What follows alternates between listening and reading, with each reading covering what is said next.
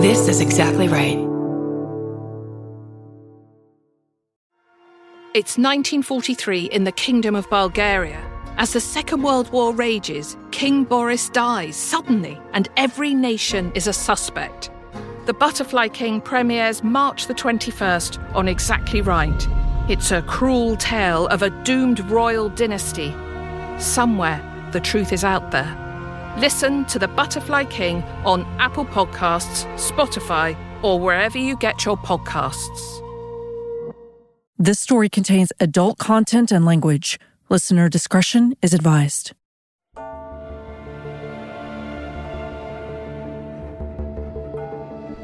His grandchildren, even great grandchildren, they all just said to me, no one ever talked about it. We never knew what happened. It was never solved. No one ever discussed it. It was just a family secret. I don't know what happened. I can't help you. Please tell me if you find out anything.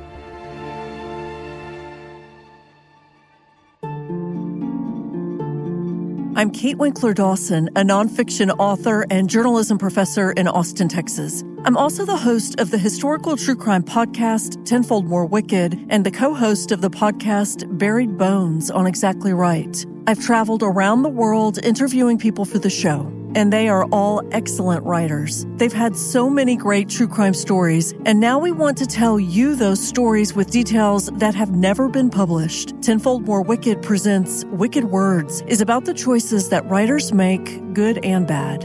It's a deep dive into the stories behind the stories. When a powerful businessman in Alaska is murdered in his bed in 1953, the police believe it might have been a break in gone wrong. But as details about his personal life make headlines, investigators turn to several new suspects. Author James T. Bartlett tells us the story at the center of his book, The Alaskan Blonde. Set the scene for me. Where are we? What is this time period like? This is 1950s Alaska, 1953, 1954 specifically. And the first thing to, that I found out that I didn't know was that Alaska was a territory then. Hmm. It wasn't a state. I, I didn't know that. Um, it didn't become a state until 1959. And that pretty much meant that, as most Alaskans kind of still think today, they were kind of ignored. Most Americans, as I found out, really don't know a lot about Alaska even now. They know it's a very, very long way away. It's way up north, past Canada. Very cold. very cold. Most people would have just said, Alaska, that's way up north, isn't it? Aren't they trying to become part of the US? That's really all that people knew. And so the 50s in Alaska was very much a place that we might recognize in other parts of the world, you know, it was still very strong sort of society rules and expectations. You know, the man was the breadwinner and the woman was the homemaker. They were very common things as well. But Alaska is a very separate place to America. You know, they didn't consider themselves to be really American. They were Alaskans first. So let's get into the story. Tell me about the couple, Cecil and his wife, Diane Wells. They're in Fairbanks, Alaska, right? Yes, that's right. They've been married a few years by this time. They have a young son, Mark. They've been in Fairbanks. Cecil is, uh, he's in his early 50s. He's a very successful businessman, what they called in those days. He was a pioneer hmm. of Alaska. He was very well known, especially in Anchorage as well, which is the biggest town by far in Alaska. He was very well known there. He had come up to Fairbanks. He was very well known for his car dealerships. He had mining interests. He had real estate interests. He was a, a very rich, successful man. He'd also been married four times. So he had a number of children already, some who were adult children already. And Diane was uh, was 20 years younger. She was young and blonde, and she was the fifth wife. And as members of the family told me, she was very different from all his other wives. That's mm. what they said, because she was much younger. She was the trophy wife. Mm-hmm. And as such, he bought her lots of furs and jewelry. And, you know, they lived very well but in that same sort of a gilded cage element, I think, to an extent, you were expected to behave in a certain way. You were the attractive young wife, you were the glamorous hostess, you know, you stayed at home, you looked after the children. It's kind of the deal. And I, I believe their, their relationship was genuine. I'm absolutely sure they had genuine feelings for each other for sure. They traveled a lot and they were a glam couple. They were like sort of A-list couple. How are they an A list couple in Alaska, though? It just seems like both of these people would feel trapped in an environment that you have described as being sort of rough and rugged. It is very much a challenge. Cecil had been in Anchorage previously. He'd been in Alaska for a number of years, mm-hmm. to and forth. He was well aware of how that worked and he was seemed to be very comfortable with it. It would have been a big change for her to come there. And, and it was true that when she came, Cecil asked, believe it or not, his, uh, his former sister-in-law to sort of be a consort for Diane when hmm. she arrived in Fairbanks because he knew it was going to be a challenge. It was going to be a challenge. You know, this is months of winter where you could be stuck in the house because of the snow. The weather's really difficult. It's going to be a, very much a lifestyle change. I mean, I've been up to Fairbanks a couple of times. It's a lifestyle to live in Alaska in any level. And I think also the culture there. It's very much a drinking culture, mm-hmm. very much a male dominated culture, massively dominated because of the army bases nearby. So there are enormous amounts of men in town rather than a sort of even an equitable parity. Does that equal high crime in this time period? Yeah. A lot of the problems were like we would expect in a town, you know, alcohol, mm-hmm. gambling, fighting, that kind of thing. There was a lot of crime, robbery. There's a lot of money around. There's a lot of people working there who, you know, not necessarily with gold dust in their pockets, but a lot of people who are working there who have money and are getting paid and can't necessarily do a lot with it. You know, during the winter, you can't get out. You can't really go to many places. So there's a lot of people with a lot of money. And there was violent crime okay. as well, especially of a domestic variety. But again, that's the case for everywhere. Tell me about Diane before she meets Cecil. Did you find a lot of information about what her life was like, what her relationships were like? Initially, I thought I was going to be laughing when I tried to look into the story of Diane because I did, like everybody does these days, a, a, Google search for her to try and find out the story of her. And I came across a hit immediately for obviously her son that she had had with Cecil and a daughter that she'd had from a previous marriage, from her first marriage. I did eventually manage to contact Cecil and Diane's son hmm. because I managed to find Diane's second daughter, her eldest daughter. That wasn't mentioned in any of the newspaper articles at the time, Diane had two daughters already. Huh. And it turned out she was estranged from them after her first marriage ended. She never saw her children again, which was extremely sad. I don't think she was allowed to have much contact with her children. So when she met Cecil, it's likely she never discussed that she had two children. Maybe she felt she didn't. Okay, so let me summarize. We've got two people, Diane and Cecil, who are not from Alaska, but they are living in Fairbanks, which is not a very large city by American standards. In the 1950s, very conservative area. She is this bombshell blonde who seems to really love her husband, even though there's quite a big age difference. And then you've got a man on his fifth marriage who is very, very successful.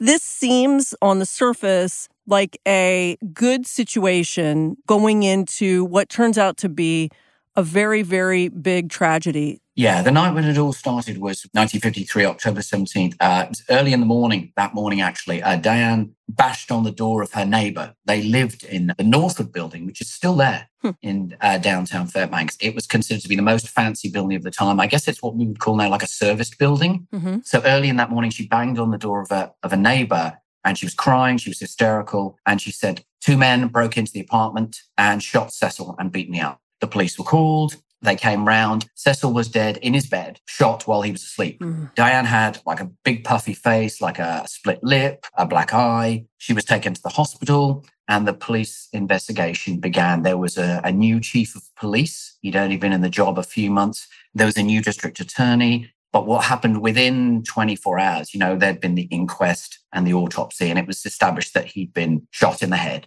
at relatively close range. One shot? They found two bullets, actually. Okay. They found two bullets. One was still in his head, and one was in the bedding. That was her talk. And she said that two men had broken in. She woke up in bed. There was two men standing there and one had almost immediately shot him. She'd run for the hall or for the front room. He grabbed her, hit her over the head with um, like a flower pot, which I guess was the nearest thing to hand. Hmm. And when she woke up, she went into the bedroom. He was dead. Signs of a break in or no? Well, I mean, you would think a break in, maybe, you know, the chain on the door would be broken or there'd be some sort of big mark or some kick through of the door. Yeah. Unfortunately, the, the couple lived on the eighth floor, the top floor of the building, which was unusual. People who are thieving don't usually go to the top floor of a building to steal. They'll usually go to the ground floor because that's the quickest exit. Something easier.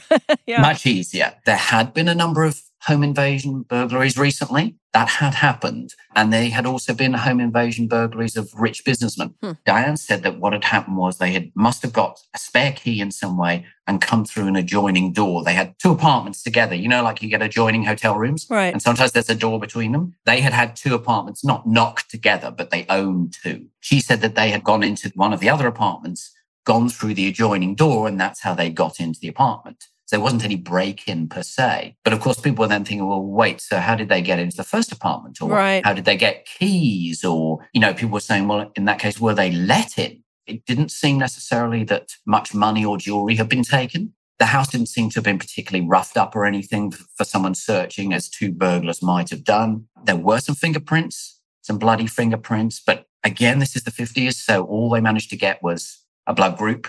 They never linked any of the fingerprints to any person. There was obviously Cecil and Diane's in the apartment, but no one else's. They had one other set, but they were never able to find who that third set of fingerprints was. And then within a few days, the police got a tip that she'd been having an affair. And that was when Johnny Warren came into the picture. And of course, so the police wanted to talk to him immediately. And it emerged that morning in the early hours of that, that he'd left town. Okay, so we have Cecil and Diane asleep. Cecil is shot dead by two men. Diane is beaten up as she's trying to run away, and there is no sign of a break in. She's theorizing that maybe they came through an apartment, didn't rummage through that apartment to get into another apartment, when it's likely that many people in the building had as much money as Cecil did, I would assume. I mean, this is a wealthier building. Yeah. And the police have picked up a couple of sets of prints, but nothing that's been particularly useful, as is the blood evidence, is not very useful either. And then she has a lover. What is the situation with Johnny that makes him controversial in this story? In this particular story, the controversial element is that he's a black guy. He lived there and was married. He was married to a white woman, Clara. They've been married for quite a few years. He was a traveling musician. He'd been a musician for years since his teens. So it wasn't unusual he was there. Alaska and Fairbanks, especially, was quite uh, not a party town, but there were a, a, couple of streets, Second Avenue especially, were well known for all being bars and restaurants. And so he played a lot. He was a well known local musician. And it turned out that they maybe had had an affair. There was a great photo, which is in the book of a big fancy dinner where Johnny is playing the drums in the background on the stage. There's a band on the stage and you can see all the people sitting at the long tables and there's Cecil and Diane on one side. And that's supposed to have been the night, Labor Day, the Labor Day dinner where they met for the first time. And he realizing where things were going, he had gone down to Oakland. This is Johnny, right? Johnny, yes. Johnny had gone down to Oakland in California. That was where he traveled to. And he'd gone with two other people. Mm-hmm. Actually, he'd gone with his his young daughter and someone else. Mm-hmm. So he wasn't on the run. He probably got a call or probably read about it or heard about it. And he voluntarily went to the police in Oakland. And he basically talked to them for a long stretch of time, many, many pages of interview. And basically, it was very clear reading from it anyway that they had been having an affair. There was definitely an intimacy between them. He said that they had met a number of times at the Wells's apartment, even. He even had some love letters. Hmm. So when this person calls in or reports to the police that Diane is having an affair with a black man, Johnny, who's a musician, what is her response? Oh, she she denied it all the way through. I mean, she denied the relationship all the way through. And she also said it was two men who broke in and shot Cecil and beat me up. She said that all the way through, right till the end. But she couldn't identify these men. That was the thing. She said uh, they were all dressed in black. The lights were out. I couldn't even see even a scrap of it. You know, they had a coat on up around their neck, not a mask. And as I found out, as, as I'm sure we all know, it's a very common trope that when, you know, two men or one man breaks in and kills someone unexpectedly out of nowhere, the person who's the witness or who was there at the time can never identify them. They always just say it's a stranger. It was a complete stranger and I couldn't tell you anything. It was probably just a guy.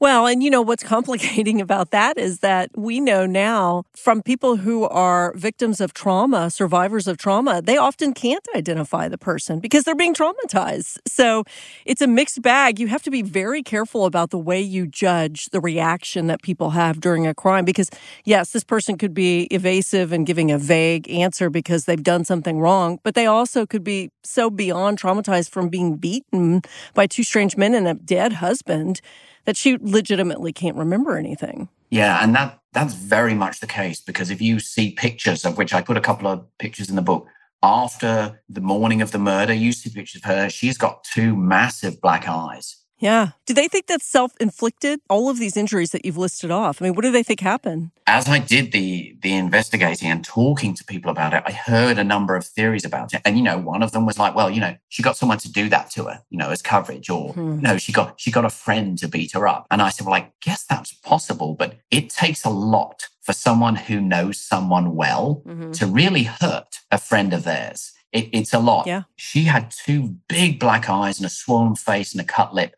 someone had definitely beaten her. I mean, who beat her up if it wasn't a burglar?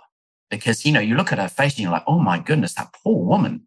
You know, she has been badly beaten. How much did they investigate Cecil's business dealings? Because he was successful, and we know that oftentimes that happens through some avenues that might piss people off. Did they investigate whether he had any professional or personal acrimony between people? They did look into it a little. I managed to get the private memoirs of a deputy marshal who was involved in the case at the time. Obviously, he's passed on now, but his daughter gave them to me. Wow. And he suggested perhaps at the time that a business partner of Cecil's might have wanted him killed for the life insurance, which was a hundred grand. Hmm. But I looked into that and it just didn't make any sense. He was worth more alive than dead. Hmm. He wasn't involved in nightclubs or bars or alcohol or anything that might have attracted a, a criminal element. So I was never convinced that it had been something that was like an, a hit or that it was some business rival. And neither were the police. But then, you know, police can get a little, you know, a little bit focused. And once once they had the idea that the young wife was having an affair, yeah. the rich husband is dead, she's going to get all his money. Is that what happens? She gets all his money? Well, of course, it never turns out to be that way. She is, of course, the executor of his will. She gets the most of it. His children get a lot of money. And so she was executor. But of course, within two weeks of the murder, she was arrested for it herself. Yeah. So she never had anything to do with any of the administration. And in fact, she was she was broke because, you know, again in the 50s, you know, she didn't have a job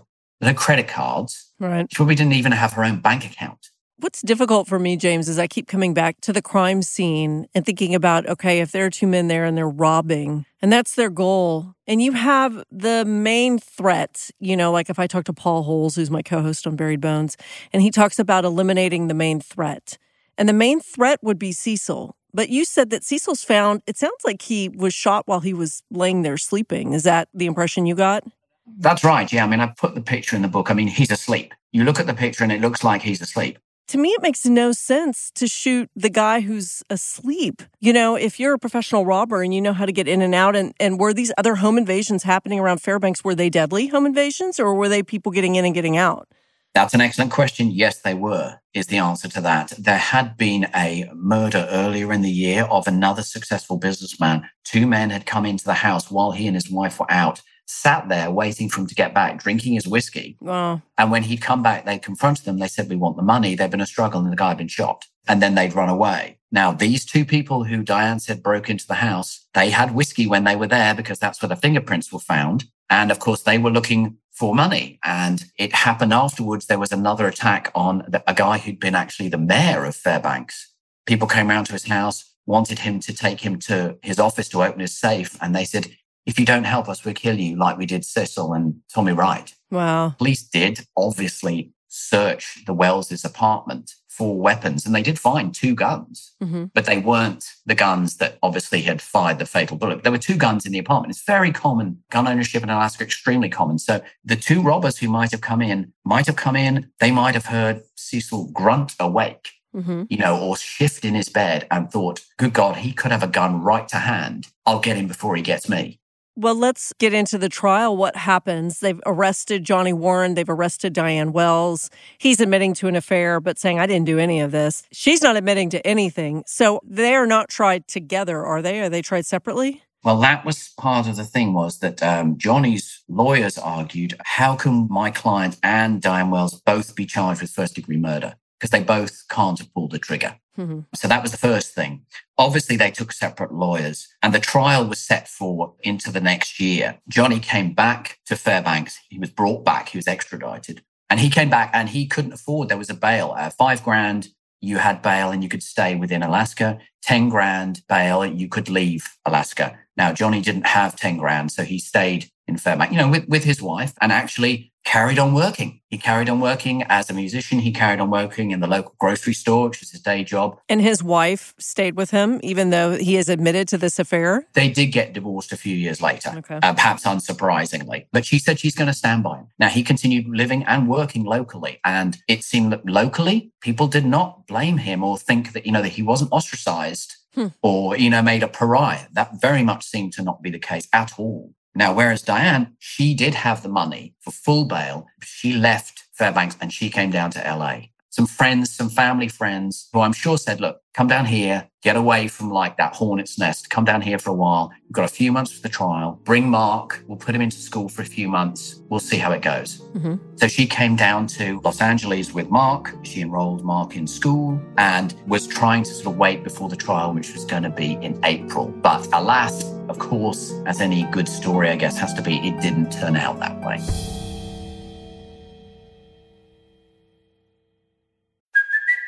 It's Kaley Cuoco for Priceline. Ready to go to your happy place for a happy price? Well, why didn't you say so? Just download the Priceline app right now and save up to 60% on hotels. So, whether it's Cousin Kevin's Kazoo concert in Kansas City, go Kevin, or Becky's Bachelorette Bash in Bermuda, you never have to miss a trip ever again. So, download the Priceline app today. Your savings are waiting.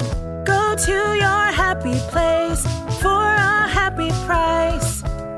Go to your happy price, Priceline.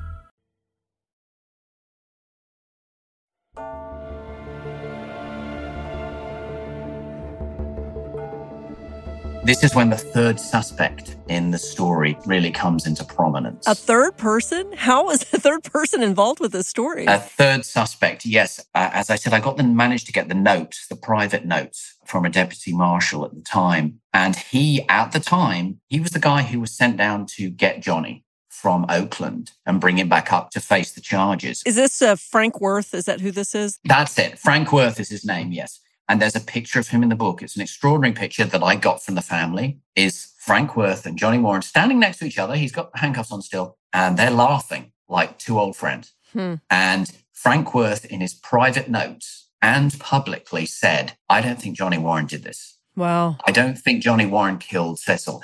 There's another man I'm looking at. There's another man who lives in Fairbanks. He's a local businessman. I'm looking very much into him. hmm And the third suspect was perhaps the most mysterious of all the people involved in this. His name was William Barrias Columbani, born in Guatemala, came into the US, followed his mother. He had an older sister. He was in Anchorage for a while. He was a, a ballroom dance instructor and a ballroom dancing school. He came up to Fairbanks in the early 50s, about a year, year or two after Diane and Cecil were up there. And he lived in the Northward building. He gave ballroom dancing lessons, and Cecil and Diane took lessons from him. Wow. So they got to know him. So he was a friend. They knew him from the building. They knew him socially. Yeah. He had dinner with them. He was a friend. And he and Diane seemed to be friends. But what happened was when Diane got out on bail and went down to Los Angeles, a couple of months after, William Columbany moved down to Los Angeles as well. Hmm. Of course, his mother and his sister lived there. So that was fine. Of course, he might go down and see them. But what happened was he and Diane were sort of inseparable from then on. He was very involved in her life. He seemed to be what I would call like a super friend. He was really friendly. He had helped her after the murder had happened.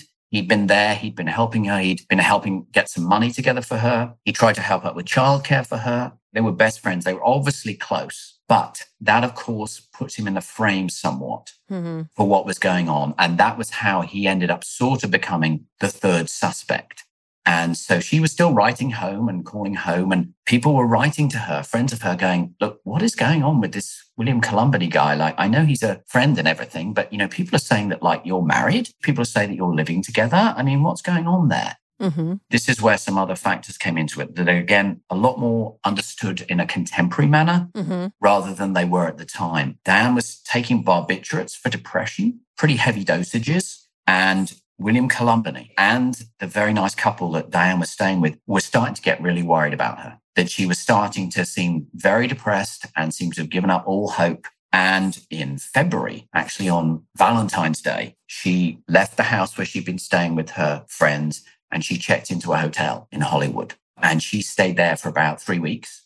Now, why she checked into a hotel, perhaps she felt she'd outstayed her welcome. With their friends. Yeah, I mean, she'd been there for months. I Mhm. mean, it, it's a little much, you know, and she had a son. They were sort of all sharing the care of him. She didn't disappear. Mhm. Maybe she just wanted some privacy anyway. The trial was in April. She'd made it quite clear she wasn't looking forward to the trial. She was really upset about Mark, her son, what was going to happen to him. The trial, the humiliation, the embarrassment, she was really upset about that. And then on March the 8th, March the 9th, she left that hotel, just left her stuff at the hotel, went round the corner to Hollywood and Vine, booked into a, what was then a very, very nice hotel there. But she only booked in for the night. She snuck a load of her barbiturates with her, wrote a couple of suicide notes and took all the pills and killed herself Wow. which was tragic in every way that you can imagine. And she left several suicide notes that were significant in the fact that two of them were to this William Columbany. Mhm. One of them was thanking him for being a good friend. It's so sad. She had a little um, St. Christopher medallion. She said, You know, I've left the St. Christopher medallion.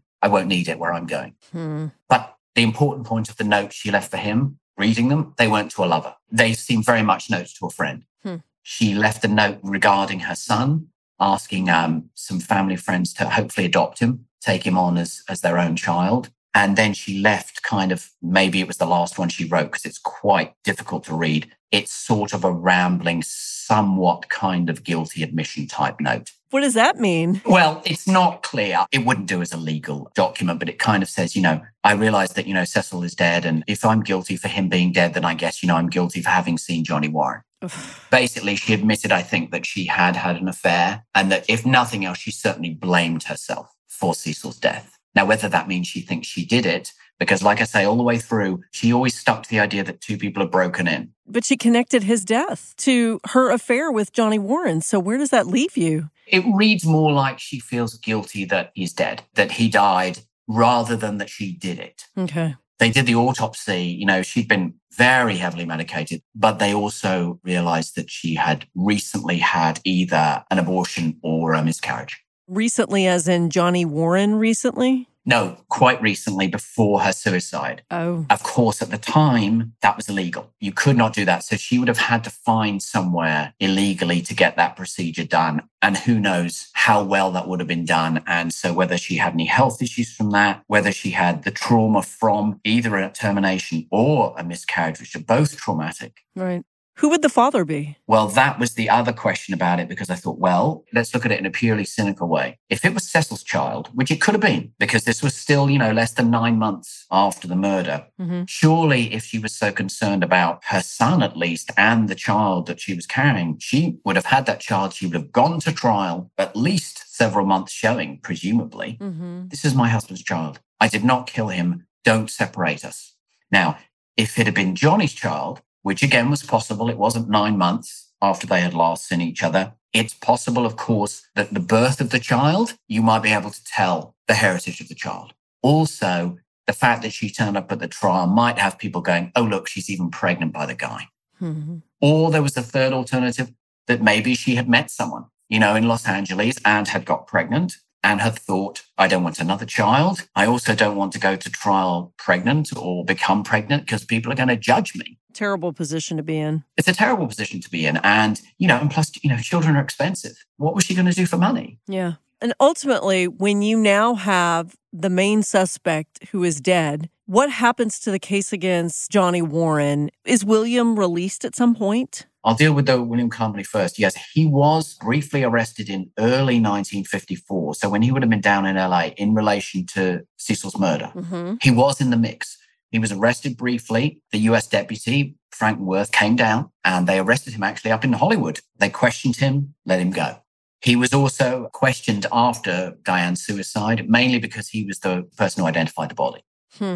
It was looking extremely bad for all the law enforcement agencies. Like, we have to get somebody. Someone has to go to prison in relation to this in some way. Mm-hmm. They couldn't get Johnny Warren because Johnny Warren, they never really had any evidence against him that I could ever find that was anywhere even near circumstantial. That didn't mean that the police didn't leave him alone, though. Hmm. The FBI and the Fairbanks PD, they sent four guns to the FBI for testing up until like 1960 because they had the bullets. They just didn't have the gun. And they kept that for four years. And there were a couple of times, again, 1956 was one of them, where they announced that they were going to try Johnny Warren for the murder. And then they cancelled it. So that poor guy He would have been living on tenterhooks until October 1960. That was when he was officially exonerated. So, what do you think happened? What happened to Cecil Wells that night? Well, I think based on my interviews with the family, and this would be grandchildren and children of Cecil Wells and Diane's children and, and other people who were around at the time. There are still some people who are who are still alive, mercifully. And they talked to me about it. And they said Cecil was a very jealous man. Hmm. They gave me several examples, specific examples of his of his jealousy. And he could turn quite nasty when he'd had a few drinks. Several people told me that.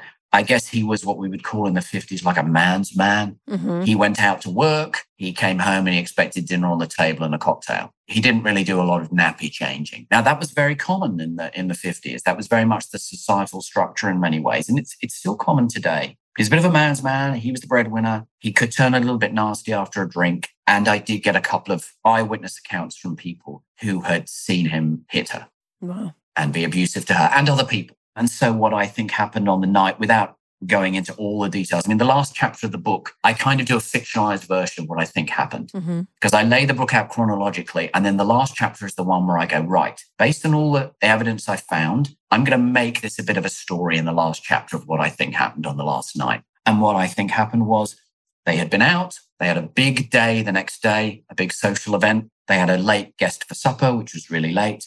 They'd been drinking in the Northward bar. They'd been drinking in the apartment. Diane got up in the middle of the night and was sick in the toilet, sick down her pajamas. You know, we've all done that. And I think probably Cecil wasn't too amused. He was angry that she'd woken him up. And I think either at that time or earlier, probably earlier, they had had an altercation and he had hit her. Mm-hmm. And I think when she got up in the middle of the night to be sick or later in the morning, she went into the bathroom and she looked and she had two black eyes or one black eye. And she was like, well, obviously I'm not going out today, or I'm obviously not going out of the house for the next few days because, you know, she had apparently tried to cover marks on her face with makeup before. And I think she was angry. And I think there was possibly a gun in the house, maybe. I think she probably meant to just scare him you know, to shoot him and come up and scare the bejesus out of him. Having said that, it doesn't matter if it was the first or the 50th time he'd hit her. I have sympathy if she'd gone and said, you bastard, you're never doing that to me again. Well, and, and the other point is she's shot twice. Well, that's the thing. He, he might have made some sort of noise when she first shot. The, the first shot might have missed. And then she thought, oh my God, if he gets up, he's not just going to hit me in the face you know, he's going to beat me to death. I mean, domestic abuse was not even a term. Yeah. People didn't even know what that was in the 50s. And again, it's a very small city. Everyone knew each other's business. And as I found out at the time, alcoholism, especially and domestic abuse, was very much something considered to be behind closed doors. You didn't get involved in it. Mm-hmm. Even the police didn't. And so I think she probably meant to frighten him and shot him. And then she's like, why isn't he getting up? Or why isn't he saying something? Or, oh, what have I done? And then she's like, oh my God, he's dead. Okay. And then I think she probably made a couple of calls, probably to William Columbelly would have been one of them because he lived in the building mm-hmm. and he was a good friend of theirs. She probably called another couple of friends of theirs. They came round and they said, look, what are we going to do? And I think it was amongst them where the gun ended up because that was again the big revelation from the uh, the private journal of the deputy marshal Frank Worth. Mm-hmm. He said in the journal that he thought the gun, the murder weapon, ended up in the river. Hmm. The Chena is the name of the river that runs sort of through Fairbanks and around it. It's like a block and a half from the Northward building. And he thinks that what happened, and it, and it makes sense. They left. She went next door, called the police, called the ambulance. She was hysterical. She was upset. That's certainly true. Mm-hmm. They call an ambulance. They put her in the ambulance. She insists that Cecil goes first. And the doctor says, You need to go. Cecil's already gone. Hmm. She gets in the ambulance. The two friends turn up, a husband, a couple. And the wife says, I'll go with her to hospital. But she walks to hospital. She doesn't go in the ambulance. She walks to hospital across the bridge to the hospital, which I thought, well, that's odd. I mean, maybe, maybe the ambulance is really small mm-hmm. and they couldn't fit her in, you know, but then I'm like, I don't know how much what kind of ambulance that is where they couldn't fit, you know, more than two people in it. Yeah. But what Frank Worth, the deputy marshal, said is that he thinks, and he doesn't name her by name, but there's no other person it could be he thinks that possibly they said, look, take this with you, walk across the bridge, drop it over. Yeah. Wow. And she dropped it into the river. It's a big conspiracy. It's a bit of a conspiracy because they never found the gun. Wow. And when I was in Fairbanks in October giving some talks about the book, I mentioned this idea and someone put their hand up and said, Oh, yes, I knew that lady. She would never have walked anywhere. she never walked anywhere. She was very prim and proper. She never walked anywhere. She would never have walked to the hospital. I mean, this is seven o'clock in the morning in October.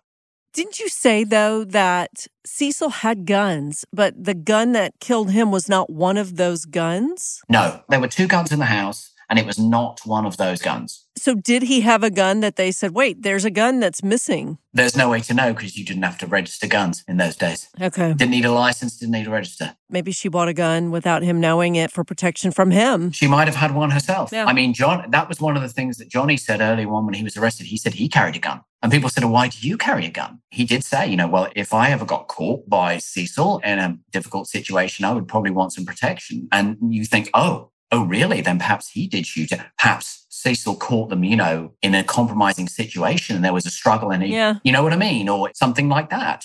Yeah. And actually, you were just reminding me, I was just talking about a case with Paul Holes about a musician who always had a gun on these late night gigs because he was getting out at three in the morning and walking around by himself with money in his pocket. That's exactly what it is. I mean, he was he was a gigging musician. He'd be out there at night. Yeah. You, you have to remember these aren't areas that are, you know, fully paid, fully lit. Yeah. He could get stuck in the middle of the night somewhere. He's coming out at two o'clock in the morning. I've been to Fairbanks. Like the downtown is really small and it's quite compact and you can walk around it because it's quite small. But most people, almost everybody, lives out. And you get out there at nighttime, it's completely dark and you're completely on your own. There wasn't an almost out of street lights. So it wasn't unusual that he would have a gun. It wasn't unusual that anybody would have a gun. Women, in the same way today, don't necessarily carry a gun. And there was some talk at the time of this particular pistol that they thought it was like, they call it like it's a woman's pistol. Dainty. That I was like, that doesn't look dainty to me. Do you think if she had said and had people testify, if she said, I did it, he was abusive, look what he did to my face, this was self defense. In Anchorage, beautiful white woman who is very Hollywood esque, do you think that she would have gotten off on this idea of domestic violence leading to self defense? Problem is, he said, she said, isn't it? She's got two black eyes, though, and you've got people saying she's being abused. They've seen it, you know? She has, but it's always a he said, she said. And secondly, very important, influential rich man as a husband. Yeah. Very, very important. He was head of like Alaska's Chamber of Commerce. I mean, he was like a big player in it, and not just in Fairbanks. Like he was well known in Anchorage. He was well known across Alaska. So you bring that up as a court case, he's dead, but let's assume he had survived. Right. Or even if he had died, if it had got to trial, she said, no, no, no, he was beating me up. Those black eyes were from him. And they'd have gone, okay, but you still went in and shot him though. Yeah. Oh, well, he'd abused me. It'd been the 10th time it had happened. Right, any witnesses for that? Why didn't you call the police? And you know, because the police would have come around like often happens today, they've gone, this is a domestic issue. Yeah. This really needs to be something that you sort out amongst yourselves. Hmm. What is the moral of this story as we wrap this up? What's the takeaway? The takeaway, I'm, I'm afraid, is that I found, which was which was how it affected me, I guess, the most. Because again, you know, I was I was what they call like a stranger journalist to this. You know, I didn't have any family connection. You know, I'm not not Alaskan. I'm not American. You know, I'd never been to Alaska. It's generational trauma. Hmm. You know, trauma grows goes through the generations with something like this. Everyone I spoke to here, everyone, whether they were friends, whether they were family, whether they were grandchildren, every one of them, they'd been affected by it in some way and always negatively. Hmm. It's not just the one moment, let's say it was a domestic abuse violence issue that turned into a murder. It happens very frequently. But the spider web that comes out of it, the family members, the friends, all the things that it affects, it affects all of them. Hmm. All of them, it affected them in a different way, either directly because it's like, well, my, my father was killed by my mother. Or someone says, you know, well, I had a grandfather who, you know, I looked him up and he had a really important, interesting life. My family never talked about him. I have a daughter now and she asks me about my dad and I'll go, I don't know. We haven't really talked for 30 years. You know, he doesn't talk about his life. It affected everybody. And like I say, I wasn't connected, but there, there were definitely times when I was sitting down talking to these people and to Diane's children who are both still alive. You know, I was talking to them and I was just thinking, what am I doing here? Why am I asking them all of these things and bringing up all these unhappy memories? But it was because they were all saying to me, well, we don't know. This is just like a gap in our lives. You know, Sandra, who was Diane's eldest child, she said, um, I was about five or six years old and my mother dropped me off at school and I never saw her again. And the next thing I knew was she was dead. Do they believe your theory? You know, that was the thing I was most terrified about was that when the book came out, that they would read it and they would read it and disagree. Hmm. Now, obviously, it's it's very difficult for a child to say of a, of a mother, you know, well, I think my mother was was a murderer, or I think in Diane's case, I think my mother killed herself. But the people who have replied to me in depth have said, you know, it's really rational and reasonable, and I understand it, and it makes a lot of sense. Mhm. And you've assembled a lot of information, and I really appreciate it. It's really helped. For all the ooh we put around closure, a couple of people did say that to me, and I said, look, you know, I'm so sorry. You know, I know there's stuff in here you probably don't want to read, and I know it doesn't really bring anybody back. But hopefully, it might make you at least have some sort of idea of what happened or what you think happened, why it happened because everyone had all these different ideas and different theories. And I'd say, look, honestly, that was not what happened. Hmm. You know, I was talking to people who are younger than I am. Johnny had a child very late in life in his 60s and was only around for about 15 years before he died. And he was about the only person I talked to who was like, I had a really good time with my dad. You know, he was really nice to me. He never talked about what happened in Alaska, though. Never, Hmm. never mentioned. Why would you? But he said that when his father died, they found a copy of the Life magazine that had the piece about murder in it. So he kept it, but he never talked about it. Why would you? But he was the only person connected to this who said, you know, I had a good time with my dad. Like I liked my dad. We got on well, you know. The rest of them were all like, you know, my dad was difficult. My dad disappeared from my life and was never talked about again. I thought my mother was a murderer. You know, it was never talked about. And who knows how much it helped, but it was just like to say, you know, you know what? It wasn't like that. You know, your mother had a very difficult life. And, you know, it ended really sadly for her.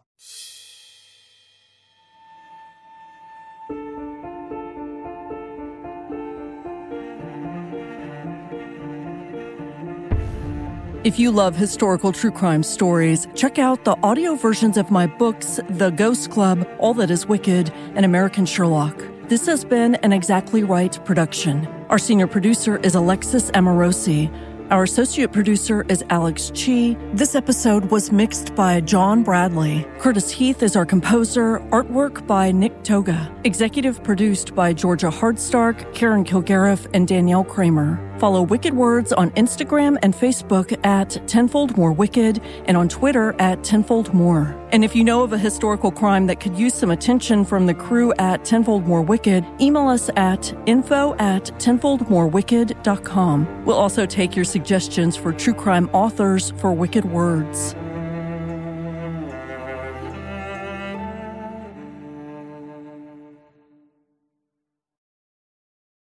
Follow Tenfold More Wicked presents Wicked Words on Apple Podcasts, Spotify, or wherever you like to listen so you don't miss an episode.